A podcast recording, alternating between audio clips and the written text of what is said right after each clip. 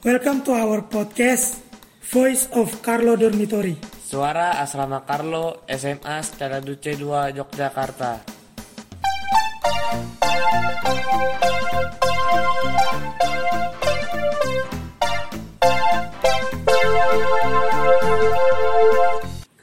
Salam Tarakanita. Satu hati, satu semangat. Tarakanita, yes. Salam jumpa kembali bersama saya Pak Beni Pamong Asrama Putra SMA 102 Yogyakarta. Dalam episode kali ini kita akan mendengarkan perkenalan dengan Suster Giovanni Geril CP Beliau adalah pendamping asrama di Asrama Putri SMA 102 Yogyakarta. Nah teman-teman kalau di asrama Carlo itu kalian punya bapak kalian juga punya ibu yaitu Suster Gio. Nah pada episode ini, Suster Gio akan menjelaskan tentang semangat Bunda Elizabeth dan Santo Carlos Borromeus. Nah, siapakah itu keduanya? Nanti kita akan sama-sama belajar dari penjelasan Suster Gio. Selamat menyimak, teman-teman. Sharing saja pengalaman. Ya, jadi saya itu sudah hmm, hitung-hitung kalau masuk biara sudah 30 tahun tahun 89 saya ke Jogja. Ya, dari mana? Saya dari Kupang. Lalu ke Jogja tahun 89 untuk mengikuti pembinaan yang ada di sana. Ya lalu diterima dalam pembinaan lalu saya boleh kaul setelah tiga tahun. Begitu kaul saya ditempatkan pertama kali di Solo Baru setelah itu di Vanlit di Vanlit untuk periode yang pertama itu saya empat tahun. Setelah dari Vanlit saya kembali ke Jogja lalu untuk studi di Sanata Dharma. Setelah lulus saya bimbingan dan konseling. Setelah lulus saya ke Sumatera, Sumatera Selatan. Tadi saya belum cerita ya. Ini saya cerita supaya kalian juga tahu. Sumatera di sana karya pendidikan, tetapi e, bekerja sama dengan Yayasan Saverius. Saya di Saverius Lubuk Linggo. Saya mengajar di SMA, tapi juga kami punya es, e, asrama putri. Kemudian setelah dari e, Lubuk Linggo, saya ke Bandung di Stikes Boromeus itu. Di sana juga ada asrama.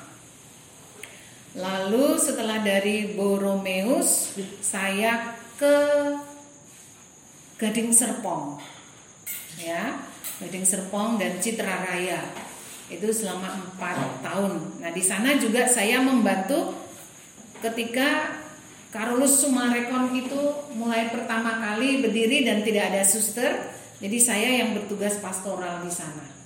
Ya itu awal-awalnya di tahun 2011 atau 12 itu. Citra Raya Gading Serpong 4 tahun.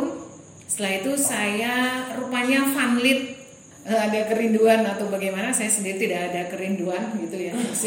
Sudah pernah. Sudah pernah berkarya di sana. Jadi saya pikir nggak akan lagi gitu. Ternyata setelah 20 tahun bisa kembali lagi ke sana. Lalu setelah dari fanlit saya ke sini. Ya ntar lagi nggak tahu ke mana. Nah jadi suster itu ya harus siap sedia. Ke mana pun diutus nggak bisa bilang enggak aku nggak mau di sana nggak eh, enak. Di sana di kampung di sana di kota di Jakarta panas bising dan tidak bisa. Jadi siap sedia ke mana pun kalau suruh harus keluar ke Afrika siap aja begitu. Karena sudah me mengatakan ya saya mau e, menjadi e, apa namanya pelayan Tuhan. Ya ke mana saja diutus kongregasi dengan tugas apa pun oke okay, tidak masalah. Nah, pada malam hari ini suster diminta untuk Eh, sedikit berbagi dengan kalian ya berbagi tentang kongregasi suster-suster cinta kasih Santo Carolus Borromeus atau yang disingkat CB atau CB ya kalau kalian bersekolah di Tarakanita ini di Stella Duce 2 ini tidak lepas dari yang namanya Tarakanita. Dan Tarakanita itu juga tidak lepas dari kongregasi suster-suster cinta kasih Santo Carolus Borromeus. Karena yayasan Tarakanita ataupun yayasan lain yang di bawah naungan suster-suster cinta kasih Santo Carolus Borromeus adalah merupakan karya-karya para suster. Salah satu karya di bidang pendidikan, tapi masih ada juga di bidang yang lainnya. Dengan eh, terkait pendidikan Tarakanita ini, maka kalian pun juga perlu mengenal suster-suster CB. Di sini suster mengatakan tak kenal maka tak sayang. Maka pada malam hari ini suster ingin memperkenalkan kongregasi suster-suster cinta kasih Santo Carolus Borromeus. Nah, tidak hanya nanti mengenal yang ada di ASPI saja, ASPI atau Asrama Putri saja, tetapi juga para suster di mana pun berada di seluruh penjuru benua. Terlebih juga yang ada di Indonesia. Ini anak-anakku, para suster CB yang ada di komunitas ini yang mewakili. Ya, di sini saya sebagai penanggung jawab untuk keseluruhan komunitas yang ada di Trenggono ini. Kemudian yang kedua itu ada Suster Petri, lalu ini ada Suster Clarissa yang paling muda ini, kemudian ada Suster Hedwig dan juga ada Suster Antari. Sekarang kita lebih spesifik mengenal Bunda Elizabeth. Setiap kali kalau kamu yang kelas 11 ketika berdoa itu selalu menyebut. Men tadi Paka agak uh, lupa menyebut. Padahal ini yang utama. Ya? Ada di sini hati kamu ya Paka? Nah ada Bunda Elizabeth. Tapi juga nanti ada tokoh yang kedua adalah Santo Carlos jadi diingat-ingat ya anak-anak Bunda Elizabeth ini adalah pendiri kongregasi suster-suster cinta kasih Santo Carlos suster-suster CB kerennya begitu. CB sister ya. Nah ini Bunda Elizabeth. Kita menyebutnya dengan nama Bunda Elizabeth sebagai pendiri kongregasi Nah, namanya Maria Elizabeth Greuters itu lahir pada tanggal 1 November 1789 di desa kecil Leip ya di Belgia. Ayahnya itu bernama Nicholas Greuters. Nah, adalah seorang uh, bendahara dari Puri, Puri Leut. Puri itu adalah tempat tinggal di mana orang tua dari ayah dari Bunda Elizabeth ini ya sebagai salah seorang uh, bendahara dari Puri itu ya di suatu kerajaan itu. Nah, nah sekarang kita mau melihat perjalanan Bunda Elizabeth dalam menapaki panggilannya dan juga mulai dengan karya-karyanya baik sebelum dia masuk biara maupun juga nanti setelah dia masuk atau mendirikan biara. Nah, di tahun 1821 Bunda Elizabeth itu berangkat ke Maastricht. Maastricht itu di Belanda.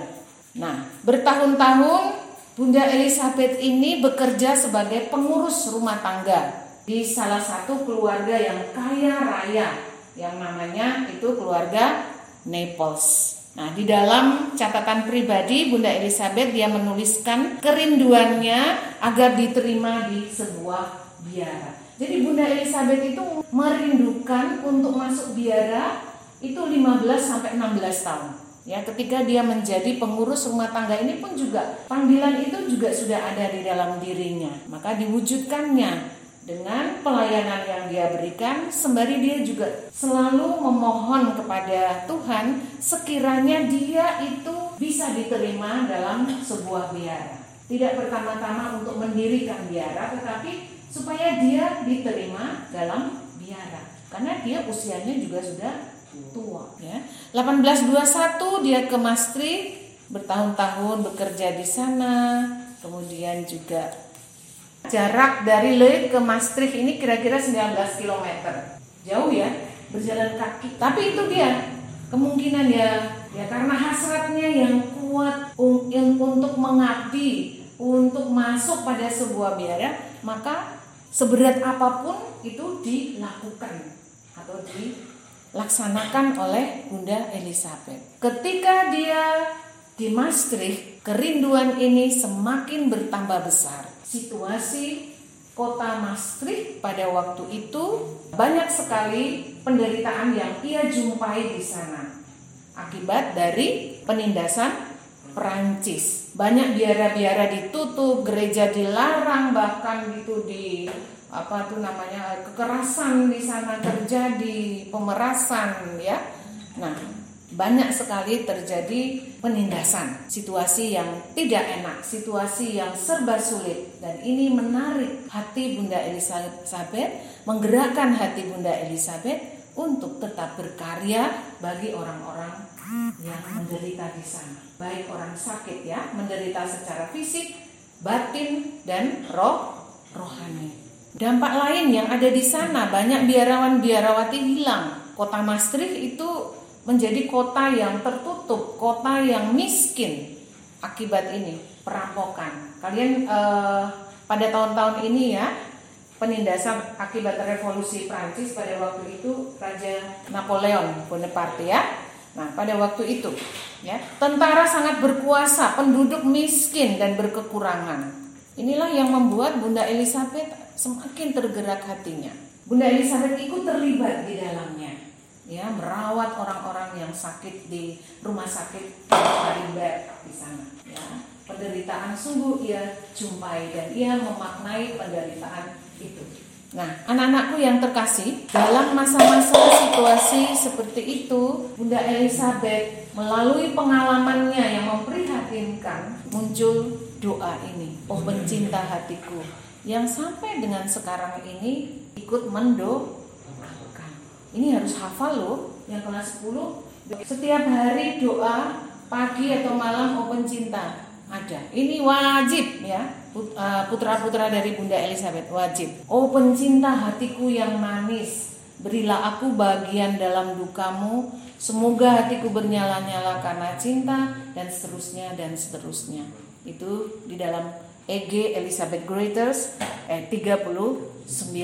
Doa ini wajib didoakan para suster dan juga anak-anak Melalui doa ini semakin hidup iman Bunda Elizabeth, semakin kuat harapan dari Bunda Elizabeth untuk mewujudkan keinginannya yang suci untuk masuk biara dan bahkan lalu mendirikan sebuah biara. Prosesnya begitu rumit, prosesnya begitu sulit, suster tidak usah menceritakan semuanya. Jadi suatu perjuangan di mana Eh, di lain sisi Bunda Elizabeth ini sudah tua, dia tidak diterima. Mereka menganggap ah dia bodoh, dia tidak punya pengalaman, sudah tua dan lain sebagainya. Mana mungkin rintis suatu uh, karya yang besar ini. Tetapi kalau rahmat Tuhan itu berkarya apa pun kita tidak bisa melawan atau kita tidak bisa memungkirinya. Kerinduannya semakin besar, supaya di Maastricht ini juga didirikan sebuah biara di mana Tuhan diabdi. Mes, uh, dia mengatakan bahwa meskipun aku tidak usah ambil bagian di dalamnya, tetapi ada orang yang ingin membaktikan diri secara tulus, ikhlas dan sempurna. Kerinduan ini didengarkan oleh Tuhan.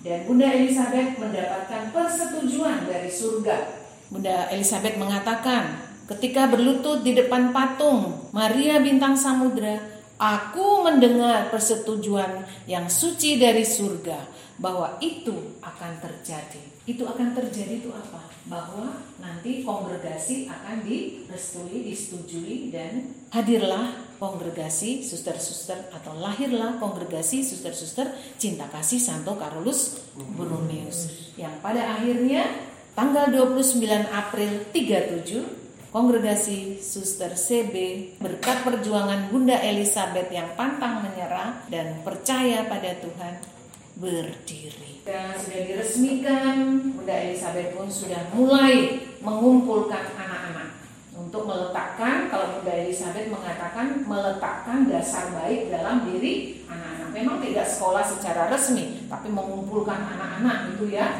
Bunda Elizabeth mengumpulkan di selasar begini ya kayak sekolah minggu begitu. Tapi Bunda Elizabeth juga mengajari eh, apa pendidikan iman. Ya mungkin zaman ini ya karakter budi pekerti semacam itu.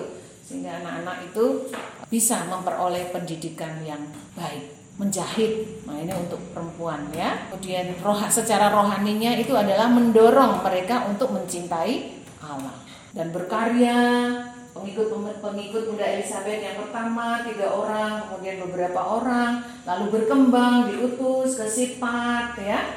E, memenuhi pelayanan gereja ya dan terus berkembang. Sampai pada akhirnya di tahun 1864 setelah berkarya beberapa ya tadi 1837 lalu 1864 Bunda Elizabeth meninggal. Jadi para suster yang lain yang ada itu meneruskan ya karya-karya Bunda Elizabeth sampai dengan sekarang ini. Dan nanti spiritualitas dari Bunda Elizabeth ini diteruskan oleh kalian. Nah, Santo Carolus Borromeus. Nah, secara singkat saja. Siapa itu Santo Carolus Borromeus? Santo Carolus Borromeus itu adalah pelindung, pelindung dari kongregasi CB. Jadi bukan pendiri, pelindung. Nah, kenapa Santo Carolus Borromeus ini diangkat atau dipilih sebagai santo pelindung ya karena kongregasi atau pada waktu itu Bunda Elizabeth menganggap bahwa Santo Carolus Borromeus ini pas cocok dengan spiritualitasnya Bunda Elizabeth. Nah, Santo Carolus Borromeus ini seorang pemuda yang kaya raya. Dia lahir 2 Oktober 1538 Ayahnya bernama Gilbert Borromeus, ibunya Margaret de Medici, berasal dari keluarga bangsawan. Pamannya itu seorang paus, yaitu Paus Pius keempat. Nah, sejak kecil dia sudah punya cita-cita menjadi pastor yang baik. Maka dia dalam kisahnya itu dia sering buat kayak buat misa diri gitu ya. Akibat perang dan berbagai penyakit menular, Italia sangat membutuhkan pastor-pastor yang baik, orang-orang Katolik yang hidupnya sesuai dengan hidup Injil dan uh, orang pilihan Kristus. Lalu Santo Carlos melihat kebutuhan tersebut dan ia berusaha untuk mewujudkannya. Santo Carlos Borromeus ini punya passion kepada orang-orang yang miskin, orang-orang yang menderita, tetapi juga orang-orang muda yang membutuhkan pendidikan.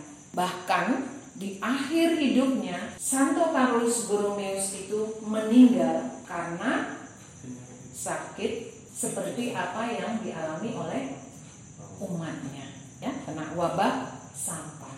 Pada waktu itu menyerang seluruh kota Milan ya.